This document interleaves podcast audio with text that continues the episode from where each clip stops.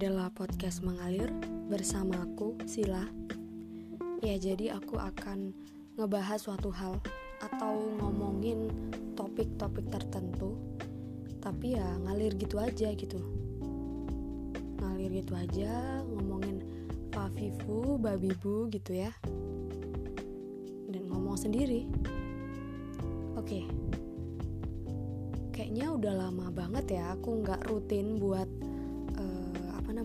rekaman di podcast ini gitu ya. Karena emang ada beberapa hal yang aku kerjain gitu. Selain skripsian tentunya. Kayak rebahan rebahan. Eh, enggak ding. Ada beberapa hal yang aku lakuin gitu. Makanya nggak punya cukup waktu buat apa ya ngematengin podcast ini gitu. Ya kalau untuk sekedar ngomong sendiri atau rekaman seadanya gitu sebenarnya bisa. Tapi aku udah niatin nih dari awal uh, harus rekaman atau uh, ngebentuk podcast ini tuh ya sangat mateng gitu. Nggak nggak mau hanya sekedar aku lagi mikirin ini nih ngomongin ini ah langsung gitu. Nggak juga sih. Aku udah tiga kali ya sebelumnya ngebuat podcast dengan konsep yang kayak gitu gitu. Dan hasilnya ya apa ya nggak nemu titik terang gitu. Maksudnya nggak nggak nemu suatu hal yang uh, harus nih aku kerjain terus gitu. Kadang aku mau ngerjain kadang enggak gitu loh. Karena emang ya sembarangan gitu asal-asalan aja garapnya gitu loh awalnya ya aku garap podcast itu ya karena aku biar bisa latihan ngomong gitu. Makanya di podcast podcast sebelumnya itu terkesan apa ya asal-asalan gitu. Mulai dari konsep nama logo uh, atau bahkan uh, konteks yang diomongin gitu. Makanya podcast yang udah-udah tuh aku ilangin aja dari permukaan bumi ini gitu. Karena isinya memang ya berantakan gitu. Nah kemudian aku mutusin lagi nih buat akun baru gitu. Ya ini podcast mengalir ini gitu.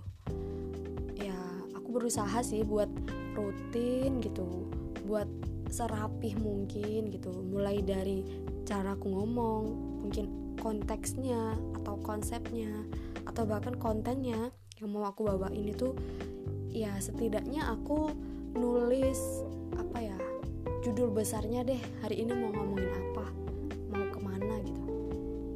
Itu hanya judul besarnya aja. Tapi secara isi ya yang ngalir gitu aja lah. Kayaknya nggak begitu apa ya nggak begitu gimana ya nggak begitu hebat lah aku buat uh, buat konsep podcast yang emang bener-bener harus rapi gitu harus gini harus terstruktur gitu. Kayaknya kurang bisa deh aku. Kayaknya ya karena belum nyoba gitu ya aku udah pesimis dulu gitu. Karena uh, kalau secara market atau secara konsep tuh ya beda gitu.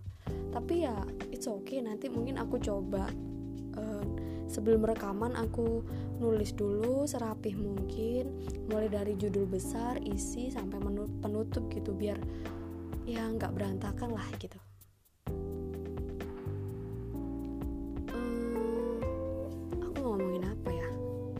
Banyak hal sih yang pengen aku omongin atau aku bahas gitu ya. Tapi ada ada juga beberapa topik yang mungkin nggak harus aku bagikan ke orang-orang banyak kayak gini gitu ya. Tapi ada juga beberapa topik yang mungkin aku mau share ke kalian. Hmm, beberapa minggu ini tuh kayak aku lagi ngerasa nggak enak banget. Uh, bukan secara bukan secara fisik ya tapi secara mental gitu. Uh, mentalku lagi breakdown banget lagi berantakan gitu. Karena banyak hal yang aku pikirin dan kemudian dari pemikiran-pemikiran itu timbullah uh, perasaan-perasaan yang yang aku keluarin gitu loh. Ya mungkin anak sekarang ngomongnya ya overthinking gitu. Emang sih susah banget buat ngilangin yang namanya overthinking gitu. Apalagi di usia 20-an ini kan ya ya you know lah uh, lagi menghadapi quarter life crisis kan dan banyak hal yang ngebuat kayak apa pun tuh ke trigger gitu. Kayak misalkan teman udah sidang kita belum ya apa ya sedikit banyak itu ngebuat apa ya mental berantakan juga gitu loh. Ya kalau kita terus mikirin-mikirin itu ya mungkin bisa berantakan gitu. Tapi uh, pasti itu terlintas kok dia dia cepet banget dia bisa aku kenapa enggak gitu. Padahal terkadang formulasi yang kita terapkan itu sama kayak temen kita gitu. Tapi ya you know lah setiap orang itu berkembangnya itu beda-beda. Ada yang mungkin bisa langsung cepet dan ada juga yang berprosesnya lebih lama gitu. Karena mungkin dia sedang menikmati proses mungkin dia sedang bingung sama masa depannya mau gimana kita nggak akan pernah tahu gitu loh. Ya tapi it's okay. Semua orang pasti uh, berproses dan kemudian bertumbuh gitu. Bertumbuh dan berkembang gitu. Itu udah pasti itu. Nggak mungkin sih satu orang ini bakal gitu-gitu aja tuh nggak sih. Kayaknya nggak mungkin kayak gitu. Ya terus yang ngebuat overthinking lagi tuh kayak hmm, apa ya? Mungkin keluarga udah ngomongin kamu kapan nikah? Calonmu siapa? Itu tuh kayaknya udah jadi budaya ya. Udah jadi budaya masyarakat Indonesia gitu. Ya karena memang mayoritas uh, masyarakat Indonesia tuh ya masih konservatif gitu. Uh, menikah atau tidak menikah itu masih jadi perdebatan gitu. Orang-orang lebih milih kamu tuh harus nikah. Dan kemudian uh, orang yang memilih untuk tidak menikah tuh wah digibain sana sini diomongin sana sini gitu. Dinasehatin udah kayak dia yang paling bener gitu loh. Padahal setiap orang berhak atas kehidupannya. Setiap orang uh, berhak atas pilihannya gitu. Kita tuh nggak nggak iso sok mutusi dewe loh maksudnya kita tuh nggak bisa ngejudge orang gitu. Kita nggak bisa nyuruh orang kayak apa yang kita yang kayak, kayak apa yang kita pengen gitu loh. Termasuk pilihan untuk menikah atau nggak menikah gitu itu tuh masih uh, dalam ranah sempit ya. Masih banyak lagi kok hal-hal yang seharusnya jadi pilihan kita malah orang lain itu ikut campur. Banyak banget. Mungkin kalian yang ngedengerin ini juga ngerasain gitu. Kayaknya masyarakat kita itu masyarakat Indonesia ya belum sepenuhnya merdeka atas uh, pemikirannya sendiri gitu. Ya karena banyak pengaruhnya. Karena satu lawan seribu tuh ya ya gimana? Satu orang itu ya bakal kalah gitu loh. Ngomong-ngomong soal merdeka ini hari ini direkam tanggal 17 Agustus 2001 jam 12 malam. Indonesia ulang tahun. Indonesia merdeka ke 76 76 tahun. Ya mungkin secara konstitusional Indonesia udah merdeka ya. Maksudnya udah nggak dijajah lagi e, bangsa lain itu nggak bisa seenaknya gitu loh. Tapi nah tapi mungkin buat warganya buat masyarakatnya itu gimana? Udah merdeka belum? Banyak hal yang mungkin uh, belum ya belum merdeka alias belum bisa dikatakan sebagai suatu hal yang benar-benar free gitu loh. Kayak yang aku bilang tadi gitu. Secara pilihan sendiri pun masih ada campur tangan orang lain gitu loh. Tapi uh, ada banyak hal juga yang aku rasa udah merdeka gitu. Kayak kita udah bisa apa ya berpendapat sendiri gitu. Walaupun banyak kon apa kontroversinya gitu. Bisa orang-orang bisa pro bisa kontra. Ya kita punya kebebasan berpendapat gitulah. Uh, terus kalau secara pribadi ya mungkin aku lebih concern sama kemerdekaan mental sih. Maksudnya mungkin fisikmu tuh terlihat kuat tapi secara batin apa kabar gimana gitu loh. Apa yang dibutuhin gitu. Kadang orang-orang tuh cuman cuma nanya kamu kenapa? Kamu kenapa? Kamu kenapa? Kamu kenapa? Tanpa nanya kamu tuh butuh apa? Apa yang kamu butuhin? Ngomong aja gitu. Jarang banget. Dan menurutku itu sebuah hal yang ngebuat orang merdeka sih. Maksudnya dia sudah ngasih warning ini ke orang buat uh, apa ya setidaknya bisa ngasih setidaknya tuh bisa kayak punya intuisi gitu. Walaupun ya kadang intuisi itu salah gitu. Kayak bisa apa ya e, berhipotesis gitu terhadap orang gitu. Kayaknya gelagatnya aneh nih kayak biasanya dia kenapa gitu. Nanya kenapa aja tuh menurutku tuh masih kurang gitu. Harus lebih spesifik lagi gitu. Apa sih yang kamu butuhin gitu? Ya misal aku butuh sendiri aku butuh makan banyak aku butuh tidur gitu. Aku butuh temen cerita aku butuh temen nangis dan lain-lain gitu loh. Itu sebenarnya hal-hal itu hal-hal spesifik itu yang ngebuat kadang batin dan perasaan tuh kayak lega juga gitu. Akhirnya aku uh, kayak punya sesuatu yang bisa aku cari nih ketika aku ngerasain suatu hal yang sama gitu. Suatu hal yang mungkin gak enak gitu ya. Hmm,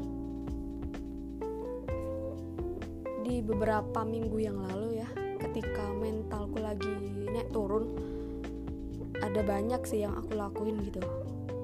Aku bakal share di sini sih karena menurutku ini ya penting gitu.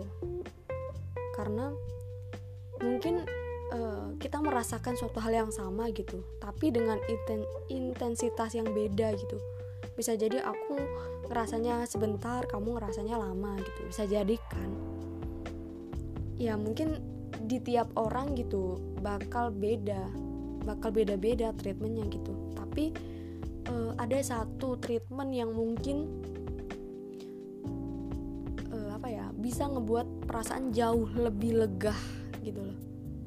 Ya aku biasanya tuh kalau mental lagi nggak stabil gitu ya eh, nggak uh, main sosmed dulu karena apa ya ketika aku nggak punya kontrol diri yang baik gitu ya terus aku main sosmed aku bakal secara nggak sadar kadang atau alam bawah sadarku tuh punya amarah gitu sehingga aku uh, mengeluarkannya ya di sosial media itu gitu kayak mungkin aku buat uh, komentar yang nggak baik ke orang maki-maki orang nyakitin orang dengan ketikanku gitu loh. Makanya uh, aku menghindari main sosial media gitu ketika mentalku sedang nggak baik.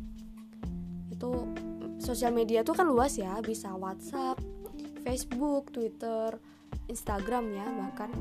Itu semua aku nggak nggak nggak nyentuh dulu gitu. Nanti dulu deh gitu aku uh, harus uh, apa ya ngebalikin kontrol diri dulu gitu biar nggak ke trigger nggak ke trigger hal-hal yang ngebuat aku kayak semakin wih ini nggak bisa dibiarin nih nggak bisa gini nih.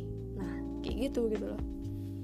Terus uh, ya mungkin healing ya. Healing. Nah ini ngomongin soal healing nih ya. Menurutku healing tuh bagi orang tuh bukan hanya ketika dia punya mental yang sedang naik turun gitu. Tapi healing ini tuh bisa dilakukan kapan pun bahkan ketika kamu kayak seneng gitu loh. Sekalipun kamu seneng gitu kamu bisa ngelakuin healing gitu. Nah sebenarnya healing tuh apa sih? Mungkin lebih spesifik aku bakal ngebahas itu di lain episode ya karena episode ini bukan cuman ngebahas soal healing aja gitu. Tapi ya kemarin aku healing gitu. Aku biasanya healing tuh ngelukis aku biasanya ngelukis gitu. Ngelukis apa pun gitu. E, mungkin suatu objek suatu warna suatu garis gitulah. Pokoknya aku ngegambar gitu. Aku nggak nggak nggak ngeluapin semua emosiku di lukisan itu. Nggak aku nggak nggak gitu gitu. Tapi uh, aku sedikit mered, me, mereda meredakan hati meredakan pikiran dan semua semuanya gitu. Biar aku fokus nih sama lukisanku nih. Aku mau ngelukis apa sih sebenarnya gitu loh. Dan tanpa campur aduk sama hal-hal lain gitu. Termasuk hal-hal yang mungkin ngebuat aku overthinking. Gitu. Cuman apa ya mengalihkan fokus aja gitu. Terus biasanya kalau nggak ppkm gini aku naik gunung. Nah kenapa naik gunung itu bagiku adalah healing karena aku suka prosesnya gitu. Di hari pertama kedua ketiga gitu.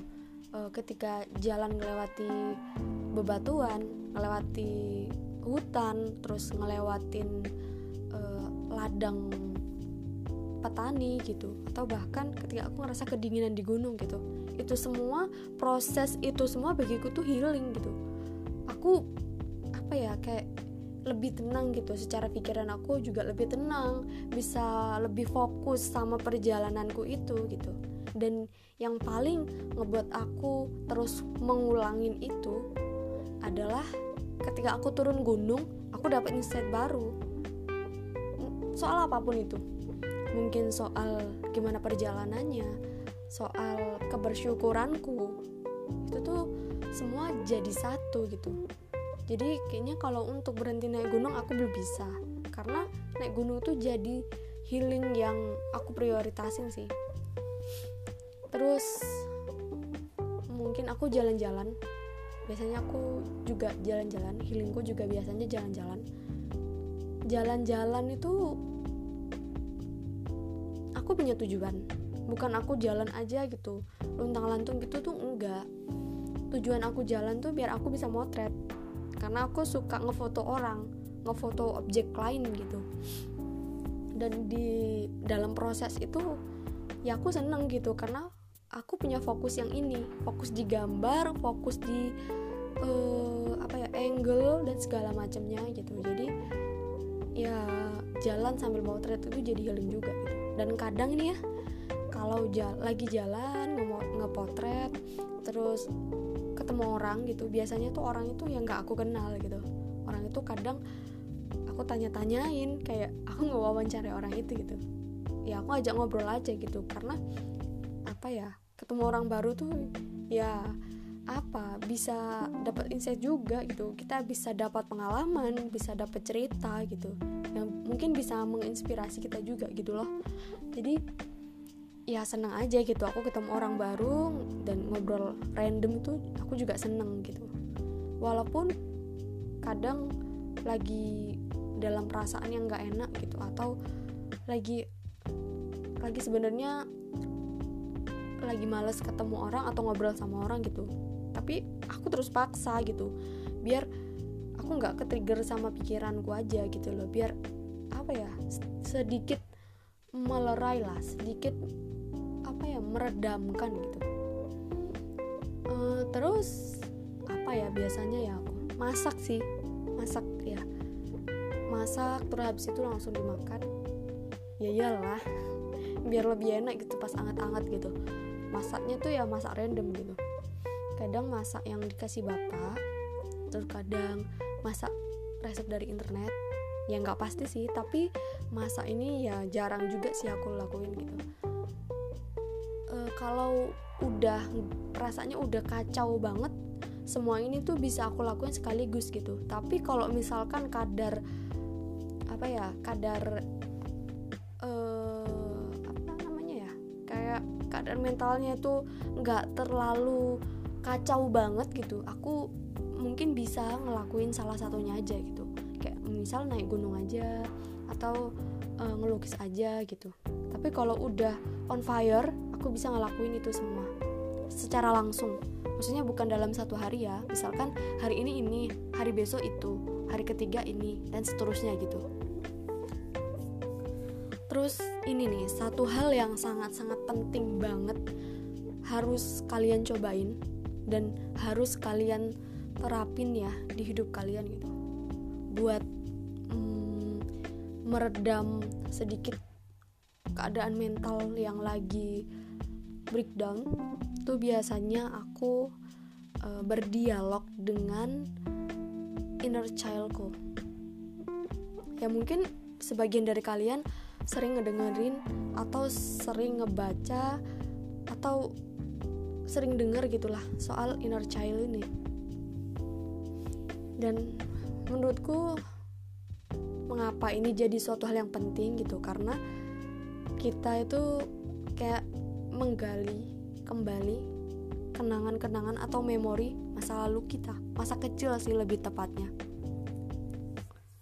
Ya mungkin nggak mungkin sih mungkin ya mungkin lah. Kebanyakan dari kalian nggak nggak nggak pernah dengar sama sekali bahkan. Inner child itu apa? Inner child itu dari mana asalnya? Gitu kan? Ya itu adalah suatu hal yang apa ya mungkin inner child itu adalah sesuatu suatu hal uh, yang bersifat kekanak-kanakan sama di diri seseorang yang masih ke bawah sampai kita gede gitu. Misalkan nih pas kecil uh, apa ya kamu tuh anaknya manja terus disayang banget sama orang tua gitu. Diperhatiin terus dikasih dukungan terus terus apa ya dilindungi dikasih ruang aman terus gitu. Nah itu hal-hal itu tuh berpengaruh ketika nanti kamu udah gede. Hal-hal itu yang secara psikologis bakal ke bawah sampai kamu gede.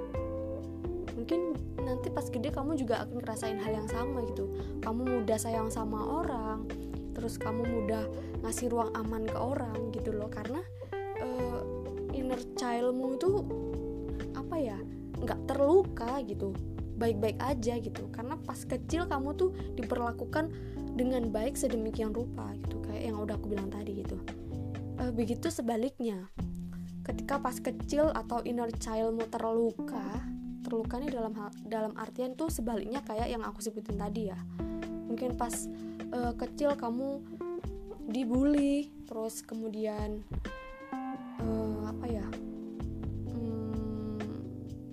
diabaikan terus nggak punya ruang aman nggak pernah didukung sama orang tuamu gitu selalu uh, diloskan sama orang-orang sekitarmu gitu. Nah itu juga akan berpengaruh ketika kamu udah gede.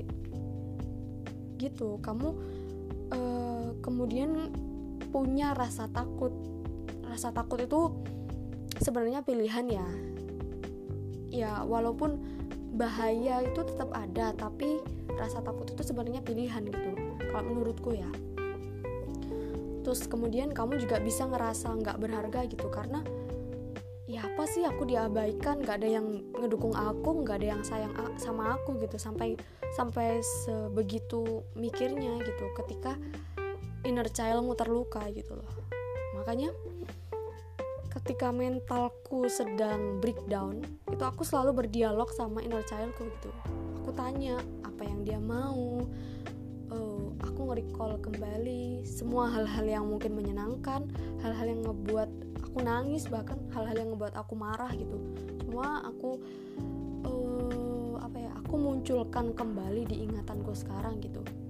Nah dari hal itu kalau udah berani manggil kembali inner child kita atau kita nginget kembali gitu ya kita bisa tahu nih tindak tanduk kita sekarang itu sebenarnya karena apa gitu? Karena siapa dan bagaimana gitu? Jadi kita bisa nemu titik terangnya gitu loh. Kalau kita udah berdialog sama inner child kita gitu kita nggak kebingungan lagi soal hidup gitu. Ya nggak soal hidup sih soal diri kita sendiri bahkan. Makanya aku nganjurin banget nih buat kalian tuh sebisa mungkin sering sesering mungkin berdialog sama inner child kalian gitu. Biar biar bisa tahu sebenarnya apa yang sedang terjadi gitu. Biar bisa nemu titik terangnya juga gitu loh. Terus uh, apa ya? Oh ini. Gimana sih biar kita bisa tahu kalau inner child kita tuh uh, lagi terluka gitu? Mungkin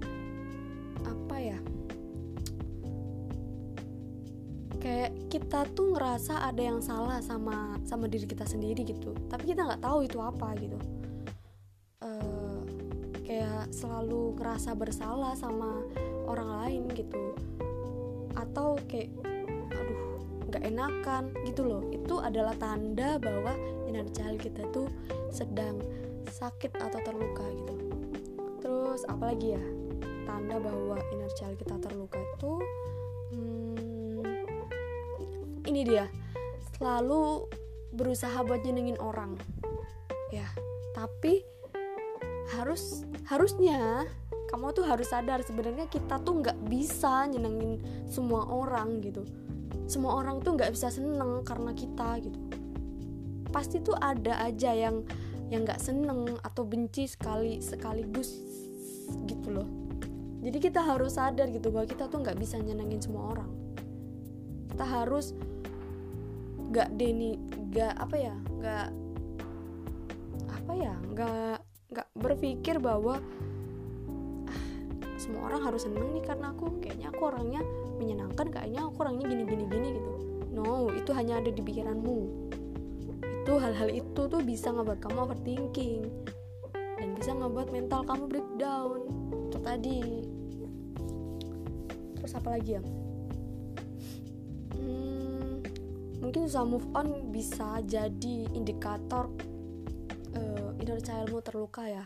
Karena uh, kayaknya kita tuh ngerasa ketergantungan sama orang itu gitu. Sehingga uh, banyak hal yang harus kita laluin sama orang itu gitu. Dan ketika kita udah dapet kita udah ngelaluin itu kita udah punya apa ya kayak pegangan gitu. Terus tiba-tiba hilang iya ampun ngapa kok bisa gitu? Padahal aku udah udah apa ya kasih kepercayaan gitu.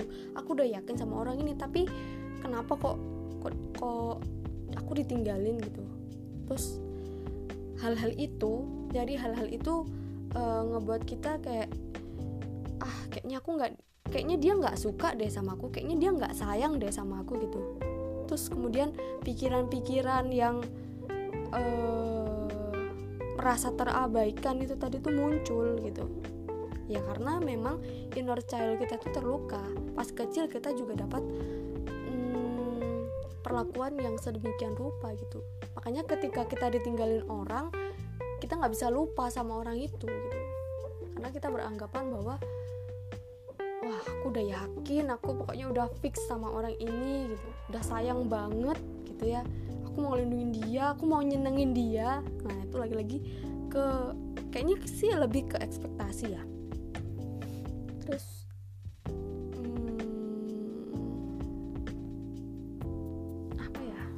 aja kali ya.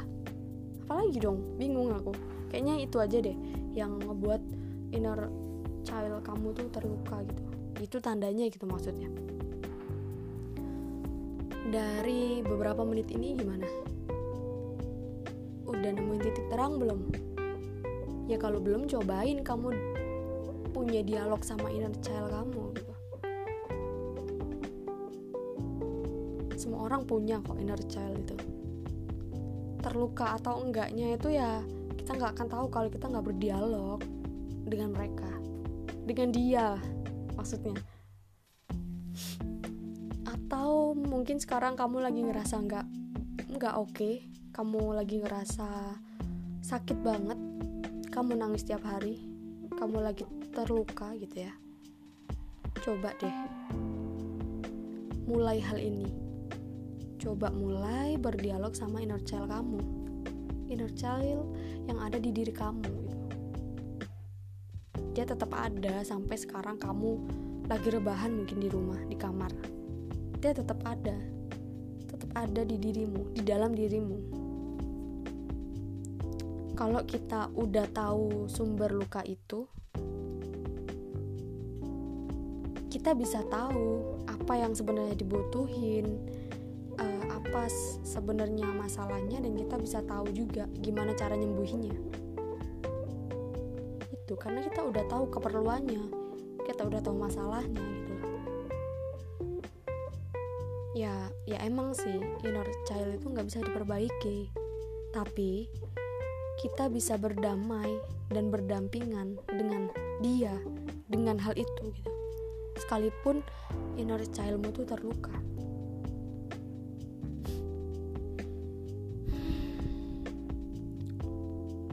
Banyak orang bilang, sayangi dirimu dulu, baru sayang ke orang lain. bisa banget kok hal itu kita lakuin. Ya salah satunya tuh ya kita punya kesadaran dan kita mulai berdialog sama inner child yang ada di diri kita gitu. Terus pertanyaannya adalah gimana sih caranya buat ngemulai dialog itu gitu? Sedangkan dia tuh nggak ada wujudnya. Tapi hebatnya dia tuh ada di, di di dalam diri kita gitu. Dia tuh bukan hantu bukan dibilangnya wah aku ketempelan arwah masa kecilku nih. Ya enggak dong. Ya kalau udah jadi arwah kamu nggak nggak mungkin ada di fase dewasa ini gitu loh ya kan? Uh, caranya caranya biar kita bisa berdialog sama inner child kita mungkin kita bisa nulis surat. Nulis surat terus tapi isinya tuh ya secara spesifik gitu. Ya mungkin gini coba deh. Bayangin hal-hal indah atau hal-hal yang paling melekat dan sampai sekarang kalian inget terus bayangin. Ya bayangin aja. Kalian uh, lagi ngomong sama anak kalian sendiri. Kalian kasih paham soal kehidupan atau apa pun itu. Kasih juga pemahaman untuk tidak terus menyalahkan, menyalahkan keadaan, menyalahkan diri sendiri, dan bahkan menyalahkan orang lain. Bilang kalau kita mencintai dan menerimanya sepenuhnya tanpa alasan dan kriteria apa pun. Bilang kalau kita akan sama-sama mendengarkan karena ketika udah bisa ngedengerin kita bakal apa ya bakal meminimalisir buat nyakitin orang lain. Gitu. Jadi sebisa mungkin jadi pendengar yang baik. Ya walaupun kita nggak bisa nyenengin semua orang kita bisa jadi pendengar yang baik. Kita jadi aja pendengar yang baik buat orang gitu. Apalagi ketika dia punya cerita sakit atau cerita yang benar-benar ngebuat dia kayak down banget gitu. Please jadi pendengar yang baik buat orang lain. Karena impactnya itu luar biasa buat mental orang.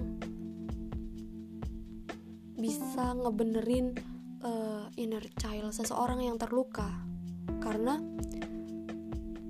ketika seseorang dengan inner child yang terluka dia hanya butuh uh, didengarkan dipeluk dengan lembut. Karena udah cukup pas kecil tuh ngerasa nggak dihargai ngerasa nggak didengerin ngerasa diabaikan gitu. Udah cukup gitu. Pas udah gede bisa kok diperbaiki. Bisa. Walaupun kita terus berdampingan dengan inner child yang terluka gitu. It's okay nggak apa-apa berdamai sama diri sendiri itu penting. Penting banget. Makanya sebelum kita uh,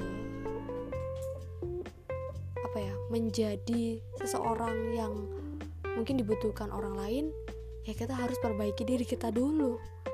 Kita harus kontrol emosi kita. Harus apa ya bener-bener paham sama diri kita gitu biar kita nggak salah buat nyeterit orang. Biar kita nggak sembarangan buat ngasih pemahaman ke orang lain gitu. Ya lakukan itu sesering mungkin ya. Itu perlu. Coba deh. Kalau belum pernah harus dicobain. Bener dah. Cobain aja. Menyenangkan dan fantastik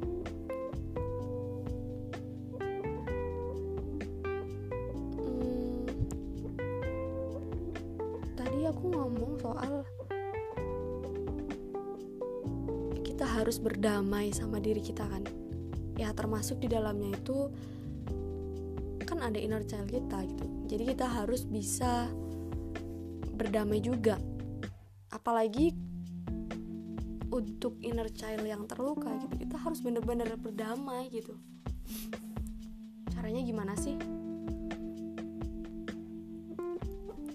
E, mungkin kita bisa bangun kepercayaan bisa bangun kepercayaan sama orang lain gitu. Makanya tadi e, apa ya ciri-ciri orang dengan inner child yang terluka itu uh, susah move on kan. Nah itu dia. Mulai bangun kepercayaan. Karena inner child kita tuh butuh dukungan. Makanya kita juga perlu belajar buat uh, memvalidasi perasaannya. Dan gak akan pernah ninggalin dia. Biar dia tuh percaya kalau kita tuh bener-bener sayang sama dia dan selalu ada buat dia gitu loh. Ya walaupun susah coba deh pelan-pelan satu-satu gitu aku percaya kok sama proses. Uh, terus selain itu kita juga perlu paham sama sadar. Ya nerima juga sih harus nerima juga sih kalau kita tuh pernah pernah terluka gitu. Mungkin luka kita di masa lalu disebabin sama orang lain gitu ya hal itu bisa juga terjadi karena karena banyak hal sih bisa jadi orang yang melukai kita di masa lalu juga pernah terluka. Makanya orang itu melukain kita. Iya kan? Itu tuh kayak trauma gitu loh. Kayak ketika kita punya trauma secara nggak sadar alam bawah sadar kita tuh ngelakuin hal, hal yang sama ke orang gitu. Karena hal yang sakit itu tuh terpatri terus di diri kita di alam bawah sadar kita gitu. Makanya buat mengeluarin itu ya kadang kita nyalurinnya ke orang gitu. Secara nggak sadar tuh kadang. Kalau kita masih kayak nolak dan nggak nerima luka yang ada di diri kita yang terjadi di masa lalu itu bakal sulit buat kita ngasih kedamaian di diri kita gitu. Itu bakal sulit kita berdamai uh, sama inner child kita gitu. Jadi ayolah lakuin gitu. Pelan-pelan. Terus mungkin nah itu tadi soal validasi perasaan harus bisa pinter-pinter ngevalidasi perasaanmu gitu. Kayak marah marahmu sedihmu kesepianmu dan perasaan lainnya gitu. Maksudnya nggak nggak nggak boleh ditahan gitu. Ketika kamu ngerasa sedih ya udah sedih aja. Ketika pengen nangis ya nangis. Begitupun pas pengen marah ya marah. Keluarin semua perasaan-perasaan yang ada gitu loh. Jangan sampai ditahan gitu terus kemudian jadi bom waktu yang bisa meledak-ledak suatu waktu gitu. Itu akan menjadi suatu hal yang bahaya banget.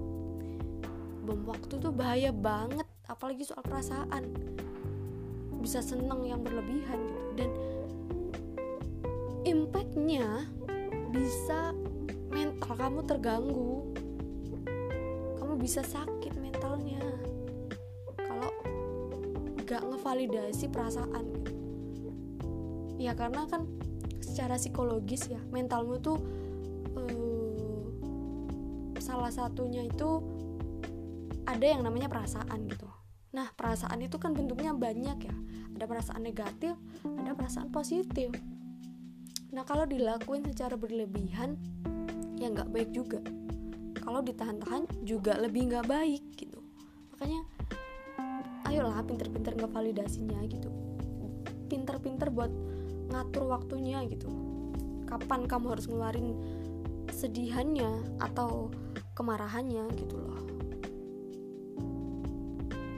Terus setelah kita bisa dan berhasil ngevalidasi perasaan itu kita tuh bakal lebih mudah buat jujur sama diri kita sendiri.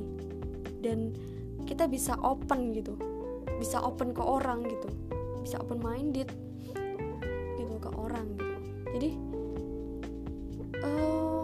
kita juga bisa adil sama diri kita gitu. Makanya harus banget kita ngevalidasi perasaan itu. Terus di dalam prosesnya setelah berprosesnya itu tadi terus kita pasti nemuin keberhasilan. Itu aku udah udah pasti yakin banget. Pas kita udah berhasil berdamai sama diri kita sendiri kita tuh bisa mampu keluar dari lingkaran setan itu. Dan kita bisa nunjukin diri kita yang sebenarnya gitu.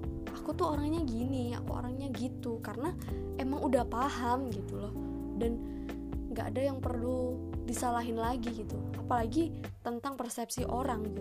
Tentang uh, gimana persepsi orang terhadap diri kita gitu. Karena sebenarnya ya kita udah paham loh sama diri kita sendiri gitu kita udah tahu apa yang harus dilakuin apa yang kita butuhkan apa yang kita inginkan gitu. Makanya ayo mulai berdialog sama inner child kita. Jangan biarin dia sendiri. Kalau inner childmu sendiri dewasa ini kamu juga akan ngerasa sendiri. Percaya sama saya. Percaya sama aku ya it's okay not to be okay Gak apa-apa untuk ngerasa gak baik-baik aja jangan lupa sebisa mungkin ngevalidasi perasaan. Jangan sampai ada perasaan yang tertahan. Jangan sampai ngumpulin itu sampai jadi bom waktu. Selain ngebah ngebahayain dirimu sendiri, orang-orang terdekatmu, orang-orang tersayangmu nanti bisa kena impactnya. Kamu berharga lebih dari siapa pun kamu berharga dengan apa yang kamu punya. Dengan bentuk badan yang seperti apa pun, dengan warna kulit yang apa pun, dengan pencapaian apa pun yang kamu capai, kamu berharga. Kamu berharga dari sisi mana pun.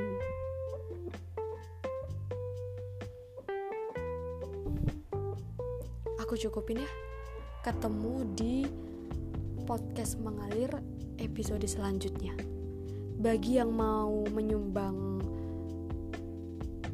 konten, boleh email atau boleh DM di Instagramnya podcast mengalir. Nuwun, sampai jumpa.